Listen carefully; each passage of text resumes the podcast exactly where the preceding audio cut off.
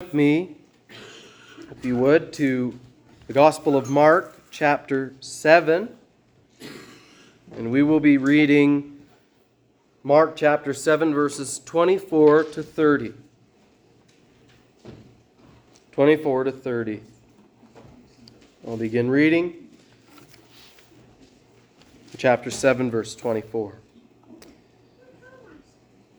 And from there he arose and went away to the region of Tyre and Sidon.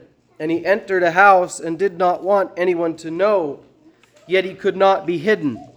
But immediately a woman whose little daughter had an unclean spirit heard of him and came and fell down at his feet.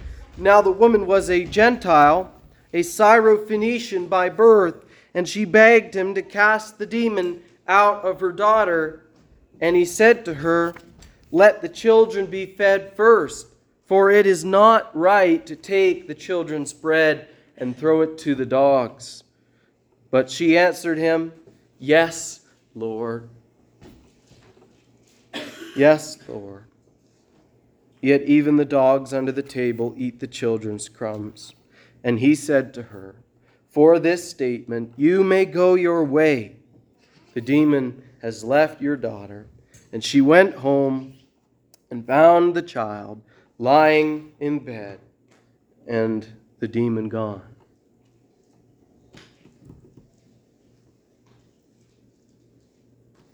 The unnamed Gentile woman in our text this morning stands out. She doesn't stand out for the sorts of reasons that we might find impressive. She's not the strongest.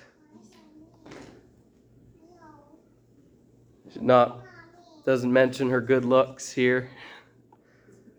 Doesn't mention her wisdom, although she was wise. The reason that this woman stands out because of her humble and persistent faith in her Lord. She recognized Jesus as Lord, and she submitted to Him and trusted Him. She stands out because she was willing to be humble, to take the place of the least, for she had no other plea here. She had no other hope, no other place to go. Nothing else to trust in except the grace of God.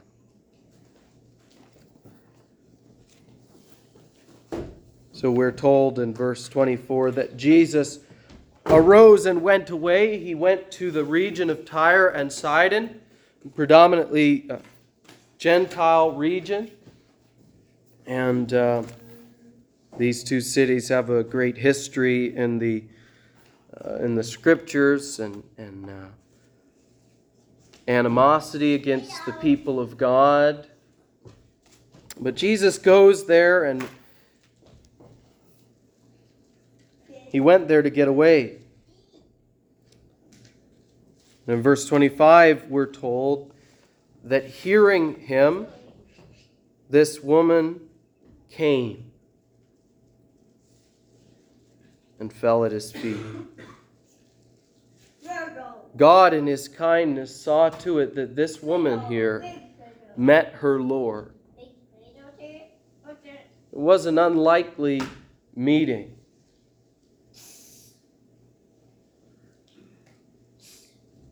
But it came about. Even though Christ had come to get away, word gets out. And this woman comes by the grace of God to seek help from Jesus. But why did she come? She came because her daughter had an unclean spirit. Her daughter desperately needed help. You know, there's a wonderful principle here. Because in times of trouble, the grace of God often seems veiled. He seems so far away. How could there be anything good in this? But God is working. God uses even the work of demons. He uses this woman's troubles. He takes the troubled circumstances of our lives, and through them He brings people to Jesus. From all walks of life and in all places, He works through some trial so that people would lay their lives at His feet. Isn't that amazing?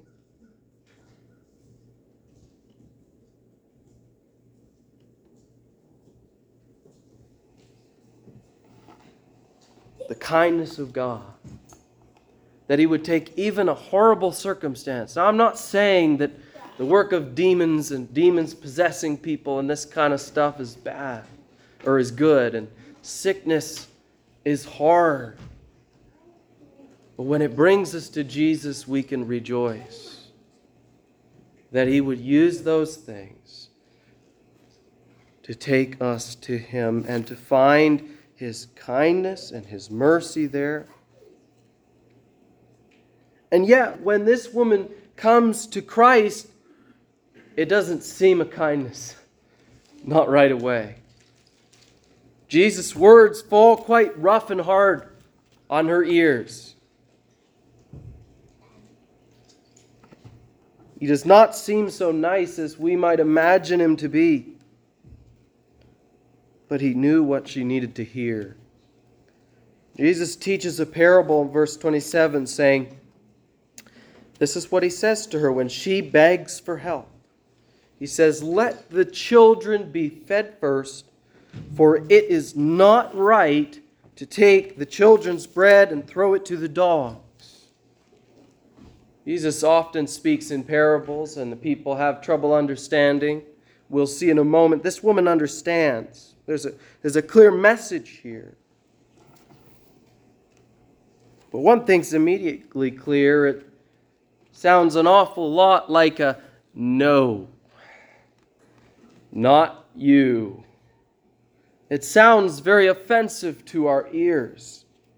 And it would have been a stumbling block for many Gentiles to hear that. For they were the dogs. And the children were the Jewish people. And this is the way that the Jewish person would think of a Gentile.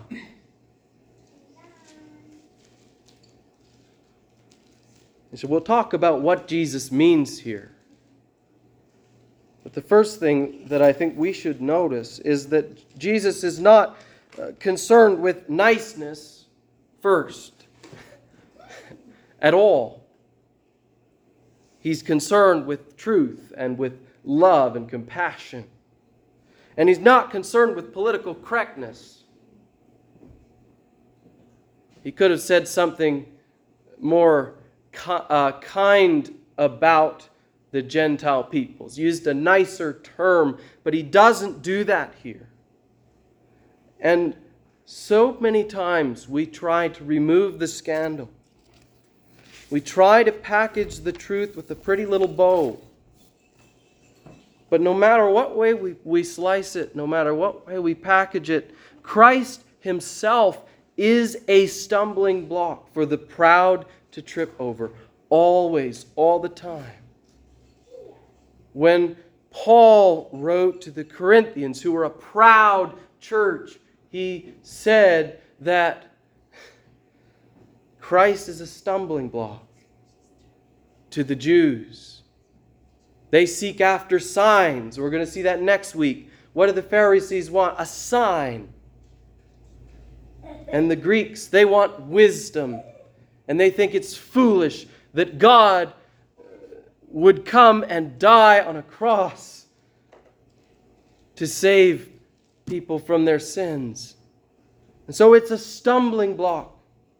Christ Himself is to the proud, to those that are not willing to humble themselves under Jesus Christ as their Lord. It's only those that submit to His Word that will stand. Now we should talk for a moment about the meaning of Jesus' parable, because I recognize that it is perhaps a difficult saying to think about.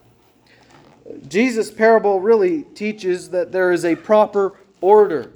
This was understood. This is prophesied even in the Old Testament. We know that from the very beginning, the promise of God and the call of God to Abraham was that he would be a blessing to all the nations. But God chose the people of Abraham and his descendants, through whom would come the Messiah. And that Messiah would be a blessing to all peoples. But he would come first to his own people. And so Jesus says that the children, the Jews, must be fed first. Or as he puts it, you don't throw the children's food to the dogs, the Gentiles, at this time.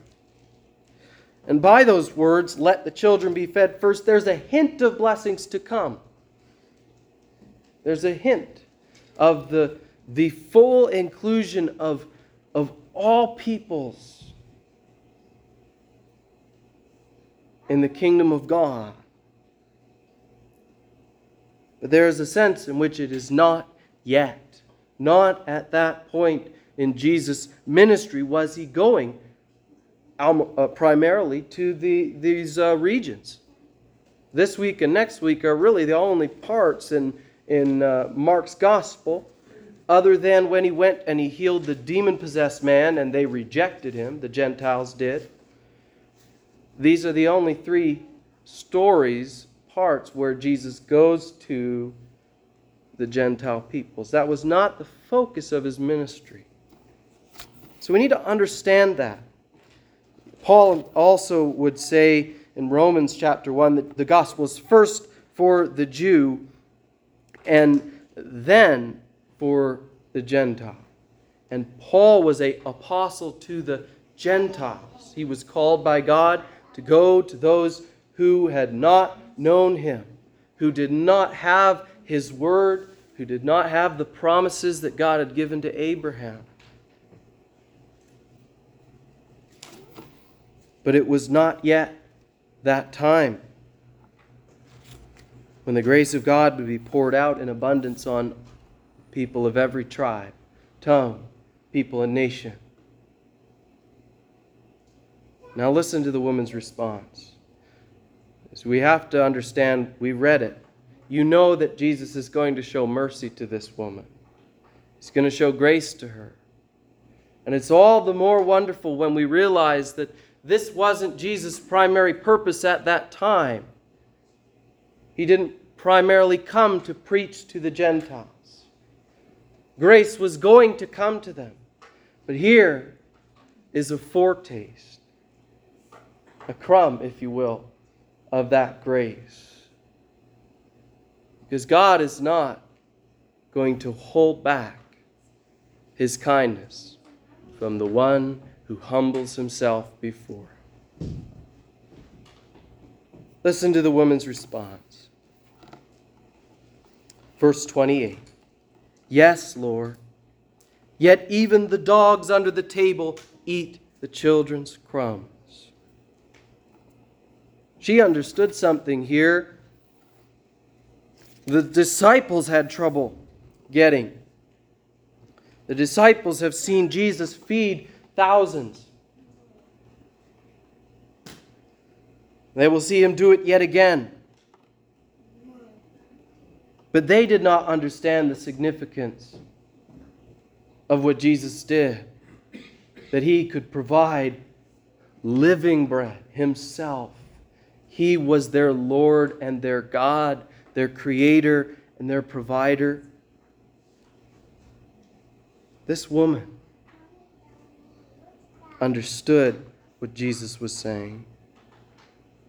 She does not argue with His verdict. She doesn't say, but Lord, I've been a good Gentile. You should make an exception for me. She doesn't bargain, but Lord, maybe I'll become a Jewish convert and I'll serve your God. She doesn't try those kinds of tactics. She agrees with her Lord. She acknowledges herself to be in a place that is undeserving, a place that right now, apart from the Lord's grace, she is without hope. And she took that lowest place. She doesn't argue with the vile and lowly title of a dog. She says, yes, Lord. But she comes as a beggar for grace, knowing that God will give it, that He will be gracious. Do you know, if we wish to receive grace from God, we won't get it by contradicting Jesus Christ. He is our Lord. And what He says is right, and what He says is true, no matter how hard it may seem at first. When God says through the psalmist, Psalm 14, verse 1, there is none who does good. And again, when He says through the prophet Isaiah in Isaiah 59, verses 7 and 8, their feet are swift to shed blood, He said of the people of Israel.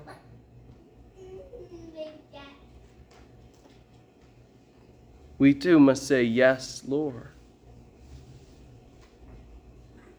We should really think that it's the greatest wonder in the world that I have a place at the Lord's table, even if it's under it. I think of the attitude of David. He was the king of Israel. And he said, it's better to be a doorkeeper in the presence of my God. It's better to serve Him. Any position, I'll take it. He didn't care about being king, than to dwell with the wicked and to be apart from God.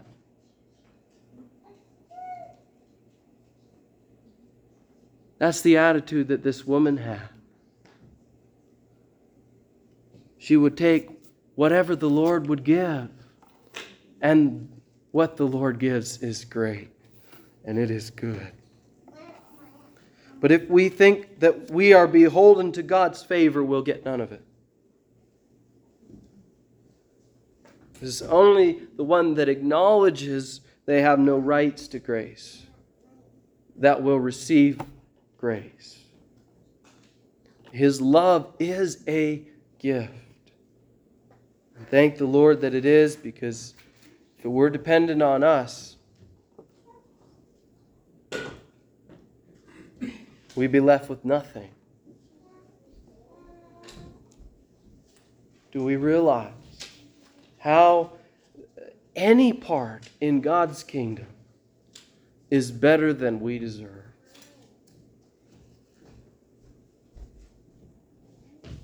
And God's grace is greater than all our sin. Well, the woman agrees with Jesus. She's willing to accept His word, even the hardness of it. But even as she agrees, she lays hold of the truth that there may well be crumbs left over. She's not trying to raise herself up here. She's not contradicting Jesus. But she understands within Jesus' own words, and in His kingdom, there's room for crumbs of grace to fall, for the dogs to eat. There's room for whoever would humble themselves before God and submit to Him as their Lord. He has a place for them. It's not going to be taking away from the children to give some crumbs to the dog under the table. It happens naturally. Kids are messy. What happens? The dog eats the crumbs. So praise God if I can be a dog who receives of the kindness of God, and that He would take someone. You might say, I feel like a dog. You might say that. You might just feel worthless. Or I feel like a worm. But He makes... Job said that. He was pretty low down in the pit of despair. But that God will make us His sons and daughters through Jesus Christ. And accepting that low place, this woman is exalted. She's commended in the Gospel of Matthew as one of two people that Jesus says is, you of great faith. Great is your faith. When the Lord says that of someone, you should pay attention. He gives her what she desired, what she needed most desperately, what she longed for. He says, for this statement, you may go your way. The demon has left your daughter, and she goes home. She trusts Jesus. She has to leave trusting. And what did she find lying in the bed?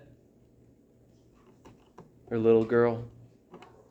And the demon was gone.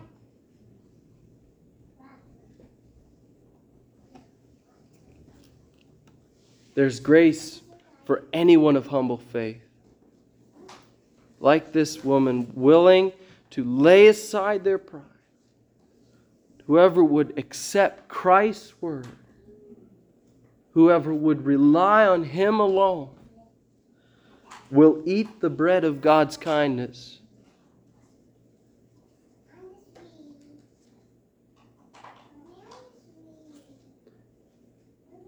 And what's a crumb to Him is a feast for us.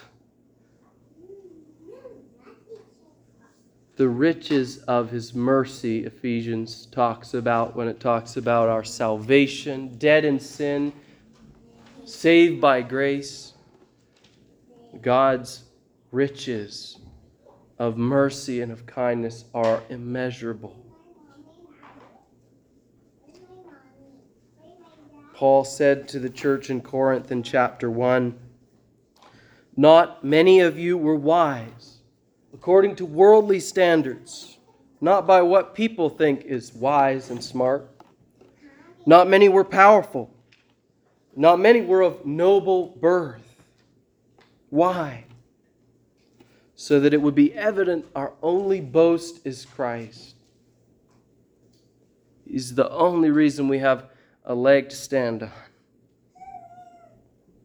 None of that stuff matters. Wealth or heritage or power or knowledge.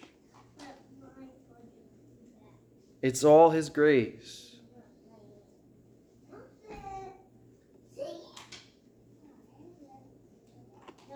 Our only hope is, as we sang this morning, that the Lord is my salvation. And so that song then leads us to say, who is like the Lord? Right? And to praise Him. Did you know that heaven's hosts will not sing your praises? What do they sing? They sing, worthy is the Lamb who was slain to receive honor and wealth, and wisdom, and might, and glory, and blessing. John records for us in Revelation 5:13, I heard every creature in heaven and on earth and under the earth and in the sea and all that is in them, the whole world acknowledging this.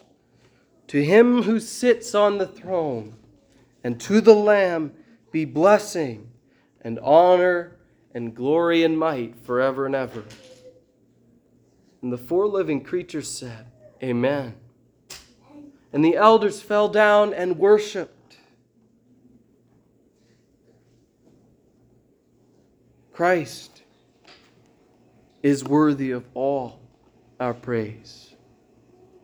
And all that we've talked about this morning invites the question, are you willing to be humbled before Him? Are you willing to take the lowest place to receive whatever He would give?